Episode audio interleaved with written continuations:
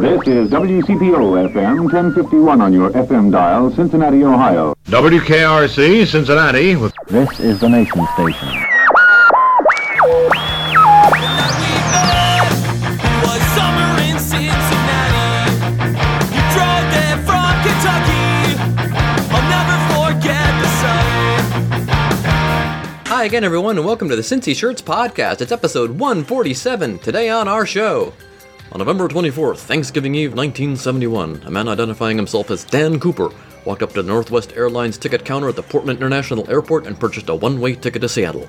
Hours later, he would leap into aviation history as the only person to successfully carry out the hijacking of a U.S. commercial aircraft. Today, perhaps you can help solve a mystery. All right, apologies for that rubbish Robert Stack impression, but your first question is probably, oh, how's DB Cooper related to Cincinnati? This is so cool. Well, he, it's not at all. But Cincy Shirts head designer Ricky Henry and myself discovered a few weeks ago accidentally that we are both obsessed with this case, and uh, it's retro. It happened around this time of year in 1971. It's interesting, and as a little holiday treat to ourselves, we thought we'd, uh, as two armchair detectives, uh, go over the DB Cooper case, uh, discuss it, and uh, see what we think. If you've been liking the podcast, you can help support it via PayPal or Venmo. Simply use podcast at cincyshirts.com and chip in whatever you feel is fair. Also, be sure to listen for that special promo code near the end of the episode to take 20% off your entire cincyshirts.com or oldschoolshirts.com order. Now let's talk about DB Cooper. Cincinnati, Ohio. Cincinnati, Ohio. I come from C-I-N-C-I-N-N-A-T-I, Cincinnati. She came down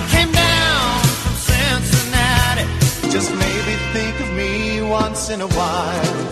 I'm a cincyshirts.com in Cincinnati. Uh, I already did the intro. and- Okay. And, as I explained to people, uh, this has nothing to do with Cincinnati at all. But that we accidentally discovered we were both obsessed with the uh, DB Cooper case. Yeah. as is uh, my wife's best friend. She's also keen, so she'll be very excited for this episode as well. Um, how did you get interested in the DB Cooper case? Well, it's a weird story because um, there was a spin-off podcast that uh, I discovered uh, probably about ten years ago, and uh, as I as, and I've been on the show before, obviously. So you know, I think the only other episodes I've been on were about video games and pro wrestling. So Yes, correct. uh, it was a, it was a spin-off uh, podcast called After Dark Radio that they did on the Wrestling Observer uh, website, and it was just had nothing to do with wrestling. It was just you know kind of a show that was a tribute to the old uh, Art Bell radio show, yeah, yeah. and uh, so they always you know covered cryptids and just kind of weird urban legends and, and that sort of thing. So.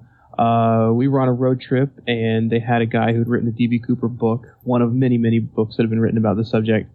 And for two hours, I was just uh, absolutely entranced by the story. Now, of course, I heard of the movies that were made in the early 80s, uh, you know, made for TV special where Leonard Nimoy did the uh, narration, you know, In, ser- covering the in search of, yeah. Uh, did an episode about it.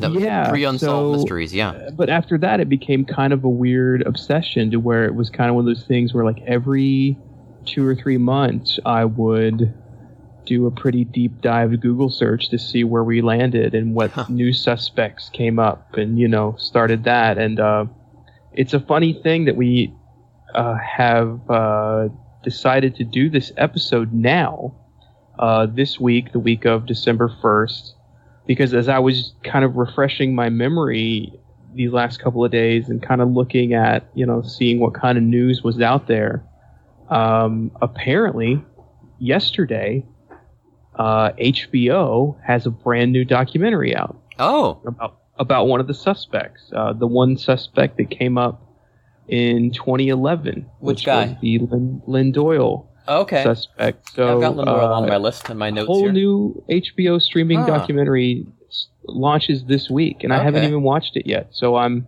I'm delighted because, of course, we're all trying to stay at home as much as possible, and yeah, yeah. any new entertainment that comes along that is uh, right up my alley, uh, I'm I'm pumped for it, and uh, I'll, I'll I will be uh, continuing my HBO Max free trial. There for you now. go. We really got to get that shirt sorted now for old school. Um, No kidding. Yeah, I have Lynn Doyle Cooper on my list, but not as really a, a great suspect. That's interesting. And it's funny you should mention um, the Leonard Nimoy thing because just as you said that, I realized that's probably where my interest started on the old In Search of. They did a segment on it. And then I think around the same time, I must have gotten a book either from the Scholastic Book Club about uh, unsolved mysteries of the or greatest crimes never solved, and that was in it. And so just from there, I kind of became interested in this hijacking and why it's never been solved to this day. Yeah, it's cool, and I and we kind of talked about this in passing. I think it's this kind of uh, anti-hero, modern day Robin Hood thing that is so appealing to everyone. Because we had talked a couple days ago, just in passing, I said, you know, the only other thing I'm just as obsessed with uh, when it comes to this kind of stuff is the uh, Chicago broadcast interception from 1987, where somebody somehow, some way, was able to. Transmit uh, a broadcast of themselves in a Max Headroom mask doing all kinds of lewd stuff. And that is the only unsolved broadcast hijacking in history. Oh, okay. I so again, we're now 30 some odd years removed from that, and that has still not been solved, and no one still knows who that is. And that, to me, again, is just so fascinating because is it a crime? Of course it is. But again, did anybody really get hurt? No. Yeah, maybe maybe a little safer than the Cooper story, but Yeah. it, it is still not any uh, less fascinating to me when people do these things that are so brazen and so bold, and yet somehow manage to get away with it. So in the intro, I did my rubbish uh, um, Robert Stack uh, impression doing the unsolved mysteries thing, and explain to people uh, what happened. But for people that skip the intro and go right to the uh, right to the interview uh, portion, I, we can recap real quickly that. Uh, so this takes place on November twenty fourth, nineteen seventy one, Thanksgiving Eve. A guy just identifying himself as Dan Cooper strolls up to the Northwest Airlines ticket counter, buys a one way ticket to Seattle and uh, halfway through the flight passes a note to the stewardess. She thinks he's just trying to, you know, be flirty, and he says, "Miss, you know, you should probably look at that note." And it says that uh, I have a bomb. And so she sits down next to him. He opens his briefcase. He appears to be telling the truth, and she takes the note up to the flight crew. Uh, they land in Seattle. Part some of the passengers are allowed to deplane. They are parked in a distant part of the Seattle airport uh, tarmac, and he demands two hundred thousand dollars and four parachutes. And then once that arrives, he lets the rest of the uh, passengers off. Only the crew remains, and he orders the plane flown to Mexico. And uh, that's where it kind of gets. So I just found out some things the other day that are new. Uh, he did not have a flight plan. They were they were trying to get a flight plan from the airport, and they asked him which way do you want to go, and he finally got exasperated and said, "I don't I don't care, just pick a uh, a flight path and go. There were four possible paths they could have taken. He said, just pick one and go. So they did. So that leads to the, uh, to the fact that there probably was not an accomplice because the flight paths are so wide widely apart that he probably wouldn't have been able to meet up with anybody had he survived the jump. Oh, by the way, yes, halfway through the flight, not even halfway through, about an hour out of Seattle, he uh, opens the back door of the 727, which you could do at that point, and at an aft stairwell, and he takes uh, one of the parachutes on him, uh, another parachute, and he leaps out into the night and into the northwestern wilderness, never to be seen again, with his two hundred thousand dollars. Yeah, but what's interesting about that is that the two hundred thousand dollars in marked bills were found later. So Some of it, yes. Oh, and he says Yeah. this is key too. He says he wants it in negotiable American currency, which people later found strange, thinking, well, is this guy an American citizen? That some people think he could possibly be Canadian. Because he specifically asked for it a negotiable American currency, and uh, and yeah, some nothing is heard from him until I think the kid finds it. No, no. In 1978, a guy walking in the woods finds a piece of the um, the decal from the exit door, and then in 1980, a kid is on vacation with his parents, and he uh, on something called Tena Bar on the Columbia River, and they find five thousand two hundred dollars worth of the money. Yeah, and I've seen specials on that as well where people say, well, you know, they're coming forward saying they found it, but did they know where it was all along? Right. You know, and I, I find that part fascinating. One thing I will touch on because I never heard that uh, negotiable American currency thing, especially with the connection to Canada in the Northwest. Uh, one thing that I always found uh, incredibly fascinating about this story was the name itself, Dan Cooper. Now we say Oh yeah, yeah. DB, DB Cooper because of the fact that, um, you know, that was just a glitch or uh, The newspapers someone got it wrong. misheard Yeah. On the radio when they said Dan Cooper, they wrote it down wrong or heard it wrong as DB Cooper. But Correct. but the name Dan Cooper, uh, the one thing that I always thought was just so interesting and was probably not a coincidence in my book. Um, and again, I, my my feelings change on this Yeah, yeah. uh, all the time. You know, uh, one day I'll say I'm for sure it was this guy, and then you know the next time I start studying and going down the rabbit hole, I change my mind completely. But one of the things that always kind of sticks with me was the name Dan Cooper, and the name Dan Cooper being connected to the French comic book called Dan Cooper, which was about you know a a heroic uh, pilot, you know, paratrooper. Yeah, so this is straight in your basket. What's that? This is straight in your basket, this comic book connection.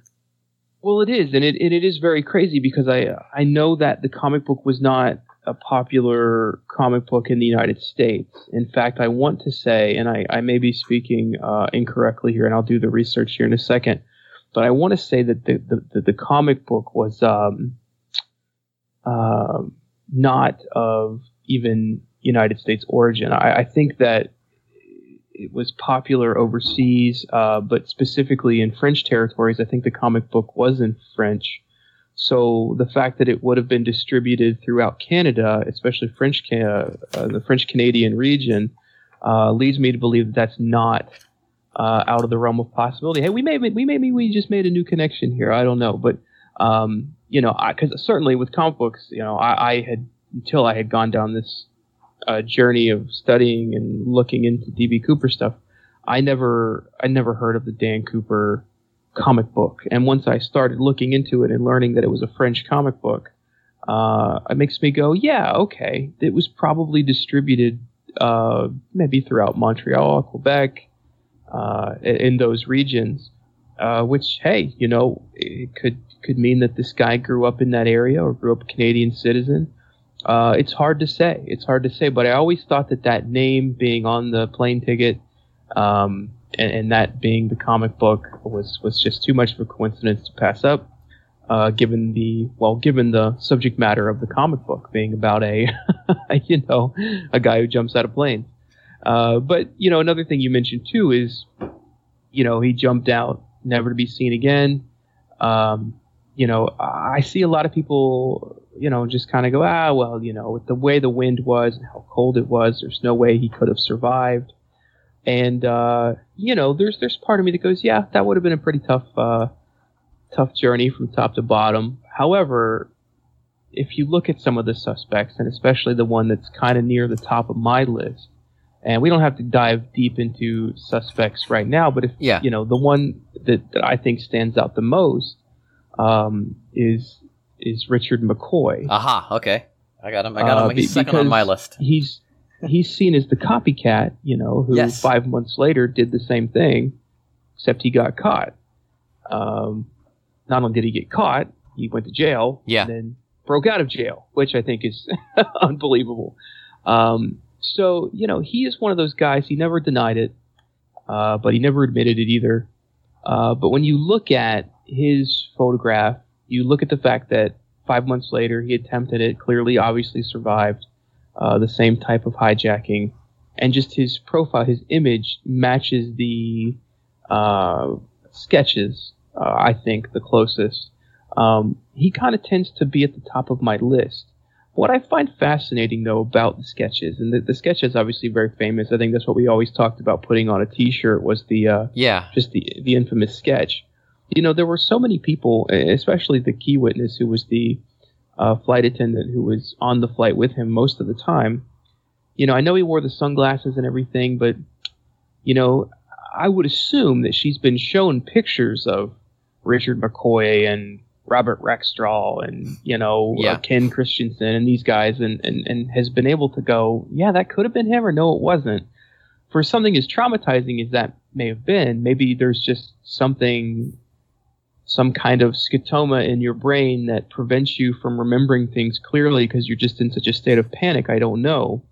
but I, I've, I've, you know, the documentaries and the documents that I've read, they don't really talk to her too much, and they don't talk to her too much about his appearance and how it relates to some of these suspects, which I find kind of fascinating and strange. I've read where some of the uh, suspects were ruled out based uh, partially on the fact that they don't fit the description. But as we know, eyewitness descriptions are notoriously inaccurate. Although, as you pointed out, she was actually with him for quite a while. This wasn't just like a guy running into a bank and, and robbing the joint and running back out, and you only see him for a split second. You know, that's a it's a 30 minute flight to Seattle. They're on the tarmac for uh, quite a while in Seattle. They're back in the air for at least uh, I think 20 to 30 minutes before he uh, orders everybody into the cockpit, and then they see that the aft door has been opened, and then you know he leaps away, and they they oh, they can only guess at when that was by the change, a slight change in air pressure, and the way the plane dipped from when he jumped off the staircase, and and into the night. So.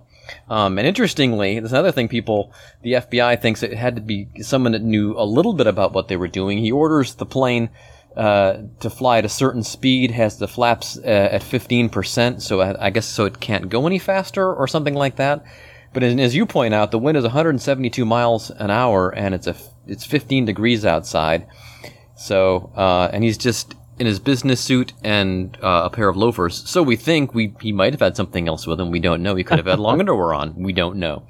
But uh, that's why when you're talking about the uh, the suspects like Richard Floyd McCoy, uh, they people look into military backgrounds. You know, this guy know about the 727. Uh, some say he, he must have. Others say not so much. And uh, I found a problem with just about every suspect. You know, you know who Brad Metzger is. Brad Metzger. He's, he's the guy I believe No. that wrote the book about the card counters in Vegas, and he's written tons of books. He wrote one about George, the George Washington conspiracy during the Revolution, and he's a big historical uh, writer. And I'm pretty sure this is the same Brad Metzger that wrote the one about the card counters. So he does. A, he used to have a show on A and E, and they do, did a deep dive into the suspect, and they centered it on a guy you just mentioned him, uh, Kenneth Christiansen. And I was almost convinced until I watched another documentary right after I watched the Brad Metzger one. Uh, they're they're convinced because he he he fills a lot of the boxes in, except uh, another documentary points because he was uh, in Vietnam, I believe. He was in the military. He worked on 727s for Northwest in Alaska at the refueling station there. And but there's two things that uh, make me think it's not him. Uh, the stewardess says that uh, Cooper said that he because I don't have a grudge against your airline. I just have a grudge. So he says your airline. So he's he clearly doesn't sound like he ever worked for Northwest. And secondly, he has to be shown how the aft door lowers. And if he's that familiar with the Hmm. 727, but maybe not, he could have had a different job for and just knew that the aft stairs would lower, not knowing how to do it. I suppose that's possible. But those two things kind of turned me away a little bit from Kenneth Christiansen. Um, Well, you know what turned me away from Ken Christiansen, and I'm like you, I'm buying it up into a point. yeah, yeah. But the but the one thing, and this is gonna sound so funny, uh, is the one thing that really got me about him. Again, I like to study the faces and Yeah. compare the. He was bald, like he didn't have any. He had like halo yeah. hair, you Yeah, know. yeah. Like, and granted, uh, you know, maybe his brother or somebody said for a while he wore a toupee. I mean, sure, it's very possible, but you know, that was the one thing. I'm like, well, you know, all of these pictures, the dude's got hair, and then I see pictures of Kenny from around that time, and he's he's got no hair on top, and so could he have worn a toupee? Sure, but you know, that's one that I kind of I kind of waffle on a bit. Although he is near the top of that list, he's Yeah. probably you know um, maybe my number three, uh, you know, behind like I said, uh, McCoy. Um, you know, eh, eh, that that what you said about the door too. Yeah, sure. That, that's kind of that's That kind of a tough one, but who knows? I think he would have gotten that sorted before he tried to do this, or maybe just could have relied on that. Because I'm not sure the stewardess would necessarily know how to lower the aft. Well, I guess you would, because if there was an emergency landing, uh, because they have since changed that they, as soon as that, uh, oh no, actually, you're right. Richard Floyd McCoy pulled the same thing. I think it was after McCoy, someone finally got around to saying, "Hey, might be a good idea if we disable this while it's in flight." Because I Yeah. I think it's supposed to be an emergency exit. I think was the reason it was designed that way. And I think finally after I think Richard Floyd McCoy 72 or 73 he uh he does his in Oklahoma. Is that- Yes. Okay. So and after that they finally say, "Hey, you these the afters will no longer be able to lower during flight." Uh, so, I mean, I, but I suppose I guess now that I'm thinking about the flight crew probably would know how to um, would know how to open it, and and Kenneth would probably know that, uh, and he would not have to necessarily have that knowledge. But yeah, there's a couple of a lot of good circumstantial evidence pointing to Kenneth Christiansen, former Northwest Airlines employee, not really happy with the airline because of they were on strike uh, every six months, so his pay wasn't steady, and so there were a lot. And he he, he bought a house. Uh, but later it turned out when people did some digging that no, he had a mortgage on it and bought a house just like everybody else did. But um, yeah, a good suspect, not a great suspect. And uh, you you say you like Richard Floyd McCoy. Uh, how so? Well, uh, you know, the, the the copycat angle I think leads to some uh, interesting comparisons because clearly this guy he got through it, he survived it. Uh, the physical appearance, he's got the same uh, facial features and eyebrows and just you know kind of narrow, skinny face. So there's that part of it, which I think goes a long way. And just the again, just just the the brazen uh, act of you know trying it twice or or doing it five months later. This time five hundred thousand dollars. This time going to jail, then breaking out of jail, having a shootout with the cops. Uh, the money that they found in his uh, the hundreds of thousands of dollars they found in his closet uh, afterwards. Uh, just, just there's just a lot going on there, and um, you know, a lot of these guys, you know, the, the top suspects, they don't really tend to admit it. That's the one thing a Yeah. lot of them don't really have in common. And granted, now that we're, you know, we're, we're, we're, we're chugging along uh, in life, a lot of these guys are, most of these guys have passed on. Yep. Um, not too many of them, you know, were, were really keen to admit it, even for the even for the fame, even if the, you know, the statute of limitations were up or the case was closed or cold. I mean, they, none, none of nobody really admitted it. And uh, you know, when uh, he was asked, uh, you know, he never really said uh, he never really said otherwise. And so, uh, you know, th- there's that uh, part of it. I, you know, just the fact that you could do it twice. You know, that that that's a that's a big thing for me. Um, you know, one of the ones that I was really hot on for a while there, which was Robert Rackstraw. Um, you know, that one uh, that one kind of fizzed out because he actually died as recently as last year of July. Um, so he was around to do some phone interviews, and and he was very annoyed by the uh, fame and publicity and claims that he had uh, lost his job over the investigations and things Yeah, like yeah. that. So he didn't he didn't seem too happy about it, and also too, uh, that's the one where people were sending in uh, strange letters to the newspaper that if you decoded them, it, it it came up his name, and I don't know. To me, that's just so out of a movie or out of a you know fiction novel that it just is too wacky uh, to be true. You know, for for that.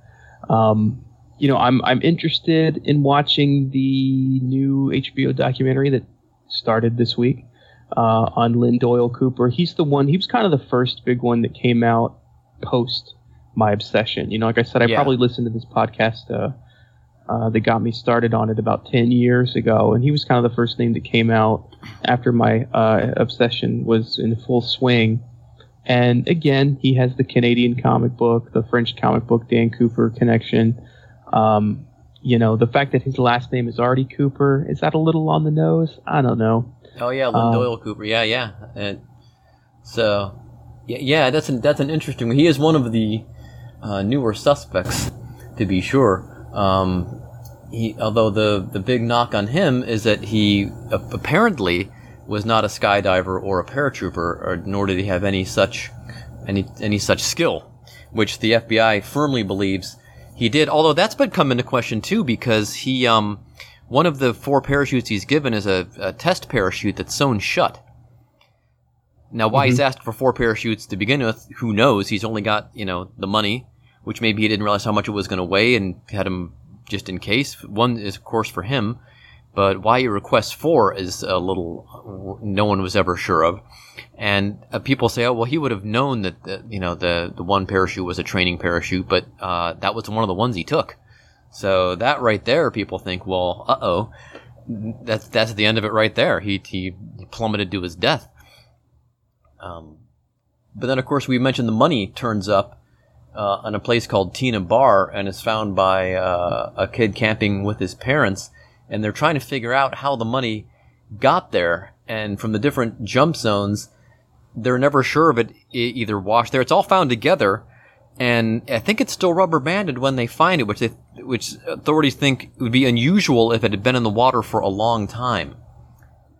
So I don't know if you have any other details on the found money uh, on Tena No, that's pretty much it. I mean, um, yeah, I've seen some interesting uh, uh, analysis and, and uh, studies on the money showing, you know, how uh, what the kind of particles that were on and on it, and how it uh, would have survived under the water, and you know what that that damage around the edges would have been caused by this type of water and this type of temperature.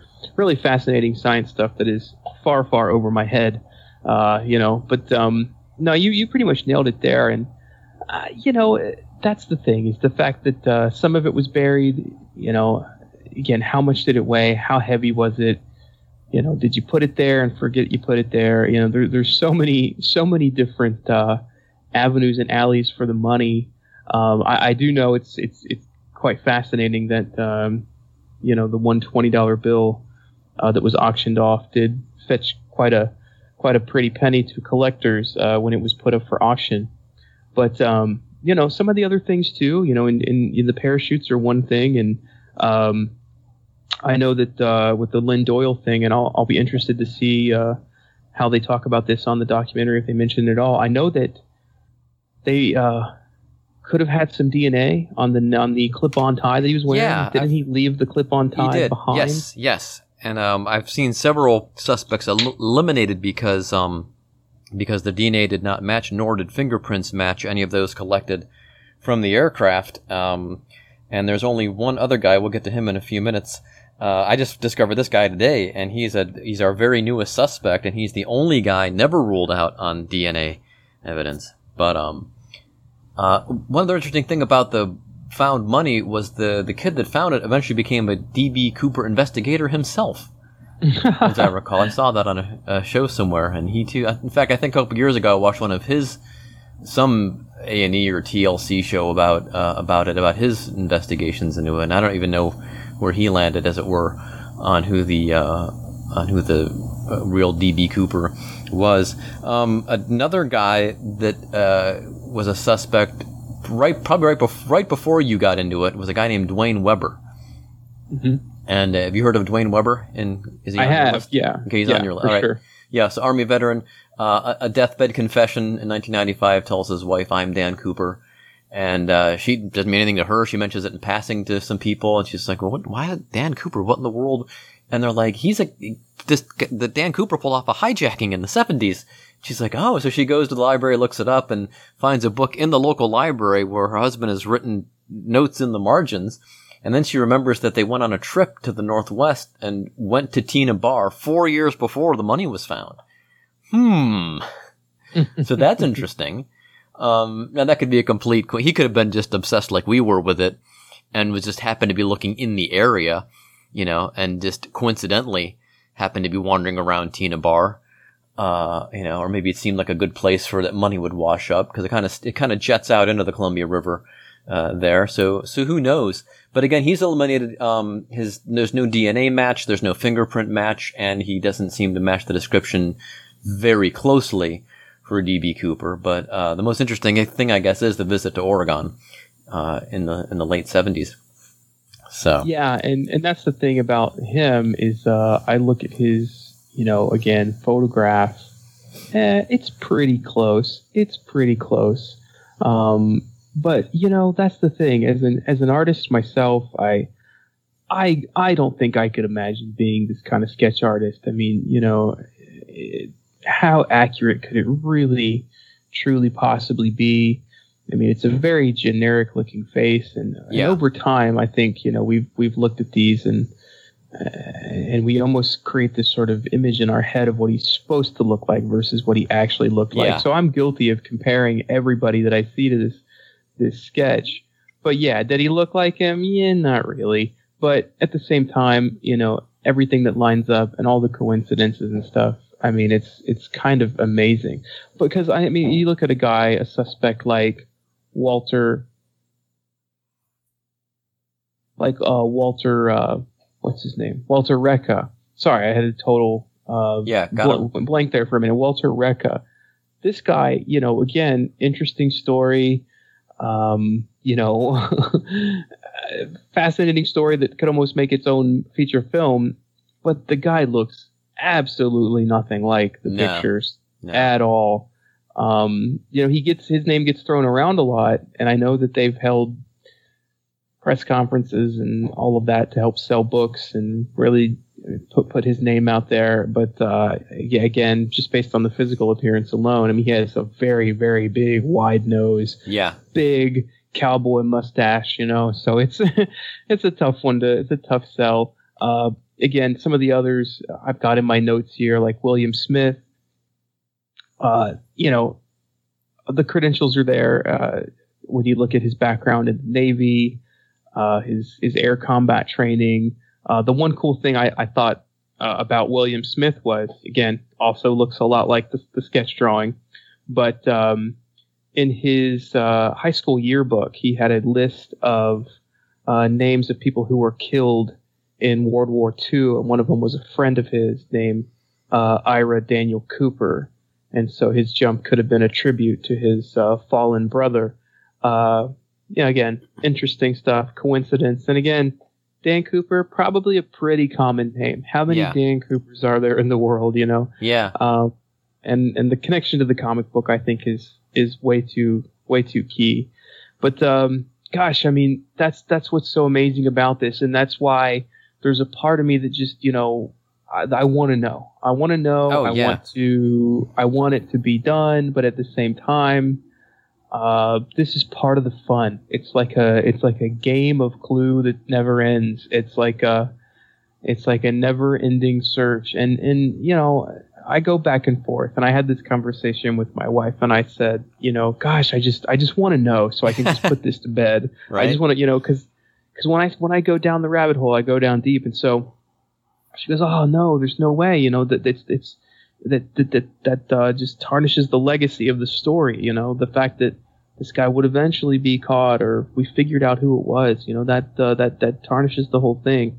And part of me wants to, you know, I kind of I kind of agree with that too. But uh, I do love it. I'll love it forever, and uh, you know, I can watch the documentaries uh, over and over again, and they, they never ever get old. And uh, I, you know, again, I think it's that classic tale of you know the the modern day Robin Hood, the the guy who who uh, stuck it to him, got away with it. And, you know, nobody was hurt, nobody was killed. You know, there's talk of was the bomb in the bag even real? I mean, I could probably go into my kitchen and cut a bunch of things up and Sure. make it look like a bomb. You know, so we don't even know. We have no clue. Um, and that's what's so uh, amazing about it. And you know, when I tell this story to my kids, and they've been around, and they're young, and they they see me watching this stuff on TV, and they've caught bits and pieces of documentaries, and I give them the quick overview. They can't even imagine in a world now where airport security is so intense and so Yes. exhausting uh, that you could just go to the airport, buy a ticket, show no ID, Yep. light a cigarette on the plane. you know, it's it's a and it's and it was in you know uh, the not too uh, distant past. It was Yeah. only you know forty to fifty years ago. Well, I've got a funny Uh, story for you about that. Yeah, go so, for it. Uh, so this happens in 1971, and of course we say, and we mentioned that Richard Floyd McCoy pulls the same stunt a year or two later, and that's when they start to take things more seriously. And uh, my mom took my brother and I to France to visit her family in 1978. And we're going to the airport. My dad is a salesman uh, and been flying before the Cooper hijacking, after the Cooper hijacking. So he's been in many airports. He knows what he's doing. He tells my brother and me, mostly my brother, who's five years older than me, do not say anything about hijackings, bombs. Don't make jokes. No, nothing. They will pull you out of line, and you'll never get out of here. And your mom will be furious with you. So of course we're going through airport security, and they're going through the the X-ray machine. And my brother says, "What would a gun look like on that?" And my dad looks at him like he's going to hmm. choke him to death. The, and the guy looks up and goes, "Do you have a gun?" And my brother's like, "No." I go, "Then don't say anything like that," because my dad had, was at the Cleveland airport a few months earlier, and this lady said, "Boy, it's so cold here in Cleveland. I wish we were flying to Cuba." Pulled her right out of line, and Wow. she didn't get on the plane. So yeah, they took it very seriously after that, even though it was just you know when I worked at the airport in the late, starting in the late '90s, it wasn't much more than, forgive me, than uh, you know mall cops before we had the TSA. Uh, at least for a time, they took it very, very seriously. Even the hired help did. And uh, yeah, so just to give you an idea how much it changed within a few years, as far as walking up to the ticket counter, buying that ticket, and getting on the plane, versus you know uh, them taking it uh, much, much, much more seriously after a string of hijackings. Um, yeah, times changed pretty quickly. Uh, That, that is pretty funny though, eh, because I have a very similar story, not you know, uh, just from a few years back when my son was very little, and we had to have that same talk with him because he's flying for the first time. We're going to Florida. We're going to Disney. This was probably in 2011, 2012, and uh, we said to him, you know, okay, you know, you're bringing your video games with you, your Nintendo DS. He was obsessed with a kid uh, as a kid uh, with this video game uh, called Bomberman. And I said, I know you love the game. You can play it on the plane. Just don't talk about bombs, Bomberman, bombing Ah. people, any of that. And we, and even as a five year old, we had to be like, you Yeah. can't do that. and he got it. He understood. Uh, he's a smart cat, but like, you know, we had to really lay that groundwork because Sure. as a parent, I was just like, oh my God, he's going to go through and say, where's my Bomberman or something, you know? And, uh, we get pulled again, straight out of line, Disney canceled. Uh, so yeah, it's it's funny. It's funny that we have those similar stories there. That is funny. And you going back to the Dan Cooper thing, uh, William Smith's classmate and the versus the comic book character. If you look through all these suspect lists, there's somebody that firmly believes that they've got the guy. Whether it's Metzger thinking it's Kenneth Christiansen, there's this other author that thinks it's William J. Smith. There's another one who thinks it's uh, uh, Floyd McCoy. Uh, Richard Floyd McCoy. So, and only one person can be right if any of them are right, which means all the other people are, this, this is the part that really fascinates me, are relying on coincidences. And coincidences just happen in the world. I mean, either it's inspired by the Dan Cooper comic book, or inspired by uh uh this guy's classmate that passed away, or the third choice, neither. It, like you said, it's a common name and it's just picked out of thin air. It's just so strange to think that you know, all these people are wrong, and maybe only one person, if that, is right based on all the same evidence that's before us. That's just the the big the big picture, I guess, is is, is what fascinates me as well. I'm I'm right there with you, and uh, you know, a lot of coincidence in the world. I see it every day.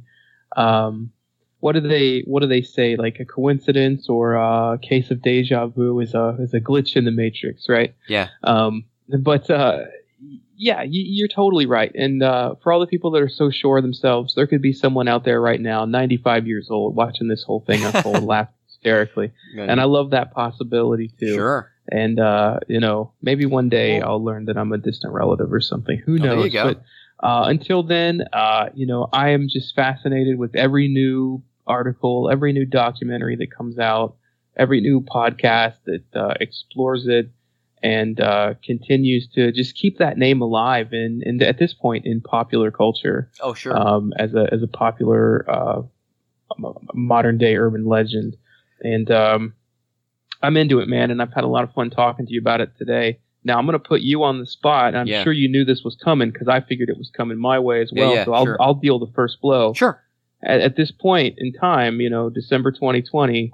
Who's at the top of your list? Like, if you had to pick one, you know, roll the dice, put a little cash down on it. Who do you Well- think is uh, who would be your top suspect? Well, I was going to say that I just read about a guy today called Sheridan Peterson that, uh, although he insists that he was in a hut in uh, Southeast Asia writing a protest book, a book about the Vietnam War, though again he ticks all of the boxes: former military, paratrooper, uh, smoke jumper.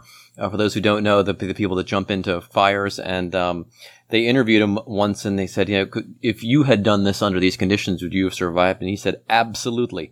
So I'll do more digging on him. But before I discovered him this morning, uh, I would say that it is none of the above, is my theory.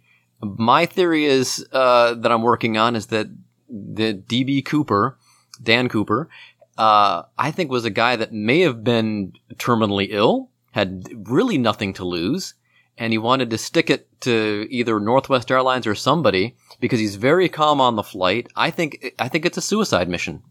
And he leaps out of that plane and he is purposely not found again. I'm not even sure he opens the parachute, uh, to be honest with you. And that the money just ends up, you know, but then there's a problem with that too because the money really can't end up on, uh, Tena Bar. Naturally, I mean, they don't, the Army Corps of Engineers doesn't think that's possible. It's found wrapped. There are some bills missing from some of the bundles, but the rubber bands are still intact. So that kind of kills my theory, but I lean toward the fact that it's none of the people we've talked about. Not even Sheridan Peterson. That's and that's uh, that's valid. I mean, I I don't see any reason why that wouldn't be uh, uh, the the way to swing it, and um, and I, I certainly don't think that's a cop out answer because I'm I'm kind of the same way. everyone else is a bad Uh, bet. I mean, there's a reason to discount everybody. For Richard Floyd McCoy, there's credible evidence he's in Las Vegas the night of the hijacking and in Utah the next day having uh, Thanksgiving dinner with his family. Richard, uh, Rack, not Richard Rackstraw, the, the dude, William Reca. You know, I don't, I'm not, like I said, eyewitness accounts, eh. But he's so not looking like the, the, the, um, sketch that it's obviously not him.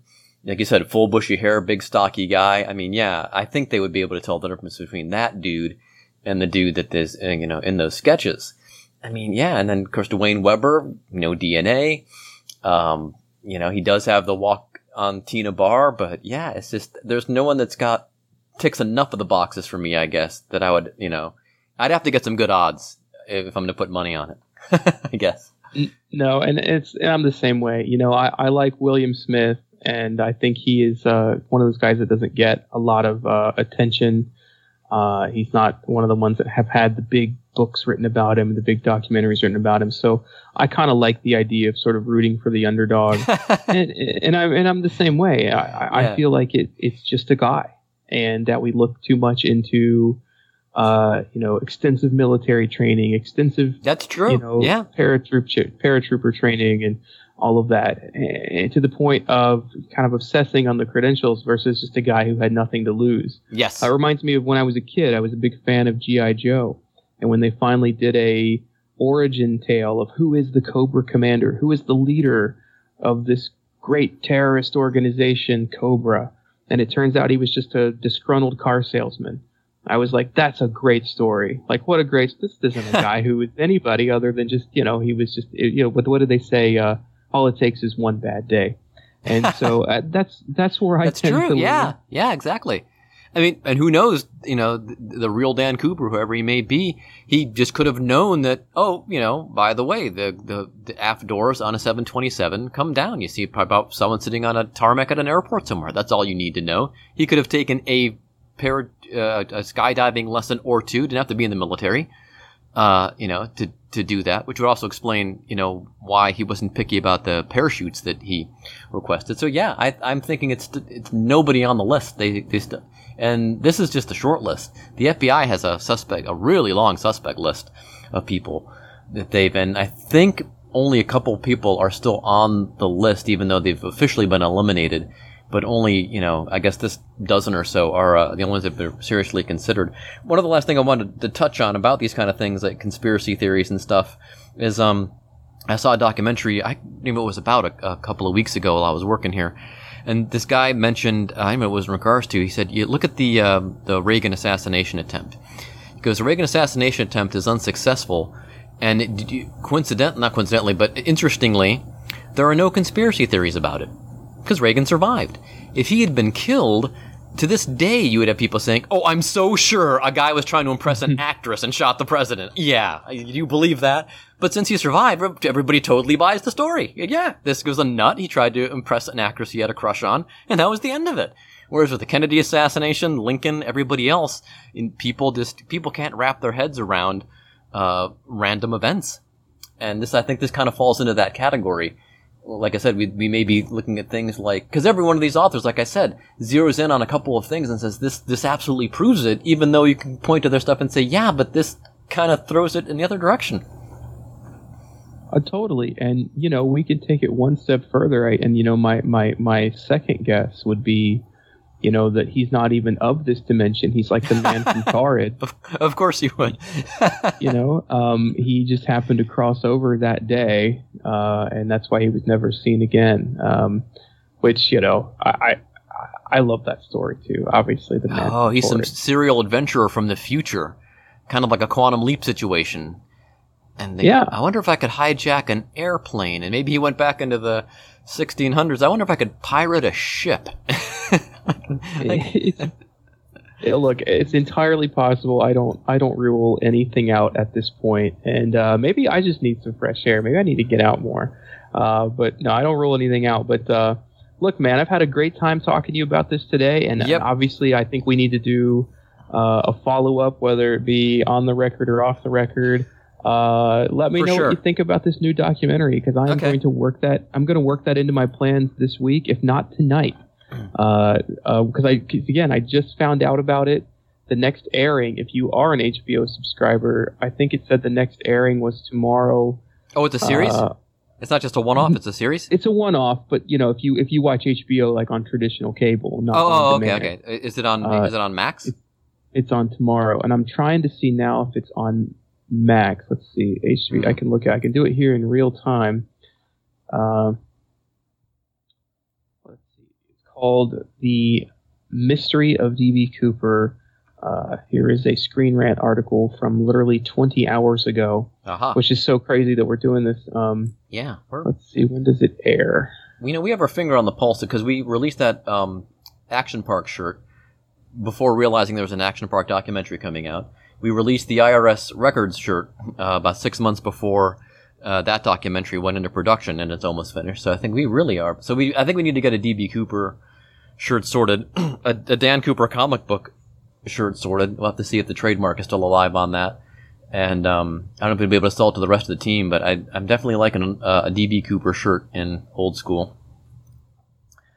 Yeah, I'm not sure if it is on Max or not. Uh, it just says HBO, which I would assume that that includes Max. But I'll, I'll do some more research. But I know it's it's out there. It just came out this week, and uh, we'll check it out. But I'm looking forward to it. I know it. Like I said, I know it focuses solely on the Lynn Doyle L.D. Cooper Okay. suspect. So we'll see how that Okay, goes. I, I don't and, know a lot uh, about I don't know a lot about Lynn Doyle Cooper, so that's good. That'll be a good uh, that'll be a good perspective on that. Uh, the last order of business, um, the coupon code. I already recorded the outro to save some time because I got to get this posted tonight, and I chose the obvious uh, DB Cooper as the coupon code for folks. Um, all one word, no dots, just DB Cooper. I was gonna be clever and put Dan Cooper, but uh, but I didn't want to throw people off if they're just casually listening while they're doing something else. Uh, the coupon code is DB Cooper to save 20% at old school shirts or cincyshirts.com. Um, you got shirts to design. I've got shirts to upload, so I shan't keep you any longer. But for sure, let's, um, yeah, try to get a, a, a Cooper design into Basecamp and, uh, see what the rest of the crew thinks.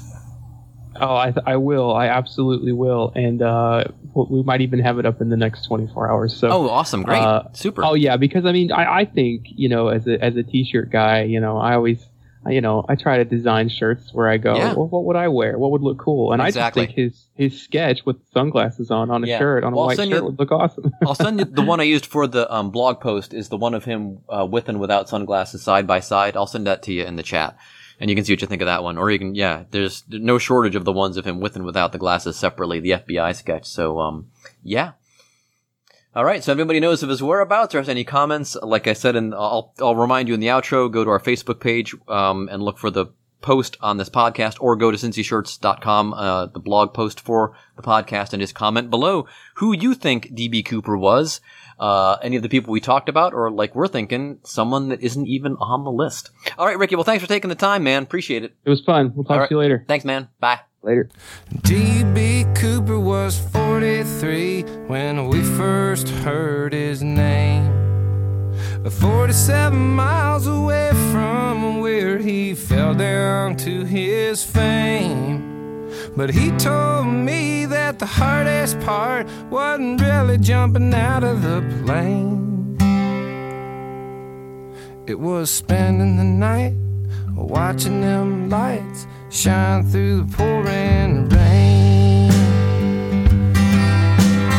They had a man hunting that next morning like nothing I had ever seen.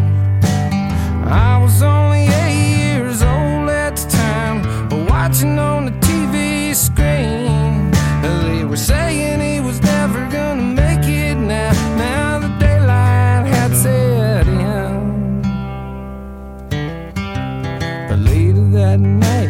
was shining.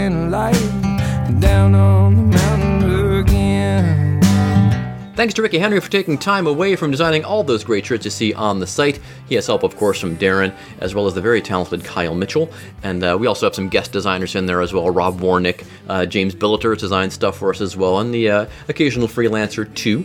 So please let us know your theories on DB Cooper. Either go to the Facebook uh, post that's going to appear with this podcast, or you can comment on the Cincy Shirts blog. There'll be a blog post for the episode if you're listening to this some other way than besides off of our blog. So you can go there and uh, give us your theories. And then uh, there's Todd Snider hearing in the background there with his song about DB Cooper. Love Todd Snider. He should uh, songs of the Daily Planet. His debut, fantastic, and uh, he has a lot of fans. Kind of wish this one was a little more up tempo. I think that would fit the case a little better. But uh, a ballad is also good, and uh, it's a really good tune. Now, if there's someone you'd like to hear on the podcast, or someone you'd like us to have back on the podcast, email us podcast at cincyshirts.com. Put podcast guest in the subject line, and then give us the details about why you'd like to have uh, a particular person on or back on the show. Be sure to tell friends and loved ones about the show, including folks who may no longer live in the area but still feel connected to the tri state. And if you haven't already, as always, go back and check out the Cincy Shirts podcast archives 146 episodes back there now. You'll enjoy each and every one of them, I'm sure. Today's show is produced by me with help from Josh and Darren. Our theme music is Cincinnati by Big Nothing. They are from Philadelphia. Find their music on iTunes, Spotify, or wherever else you get your music, pretty much.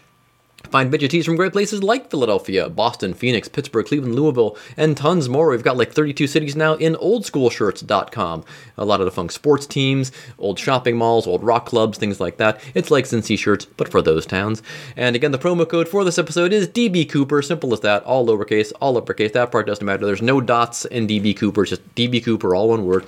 Use that to take 20% off your entire cincyshirts.com or oldschoolshirts.com order. Or you can come in to our stores and over the Rhine and Hyde Park and say, I'd like to use the podcast code DB Cooper, and they will knock 20% off your entire order. Follow our social channels Facebook, Instagram, Twitter, and Snapchat for the latest in C Shirts news. Tell your friends about the show, give us a good review wherever you get the podcast from, and as always, download or stream us next time. Bye.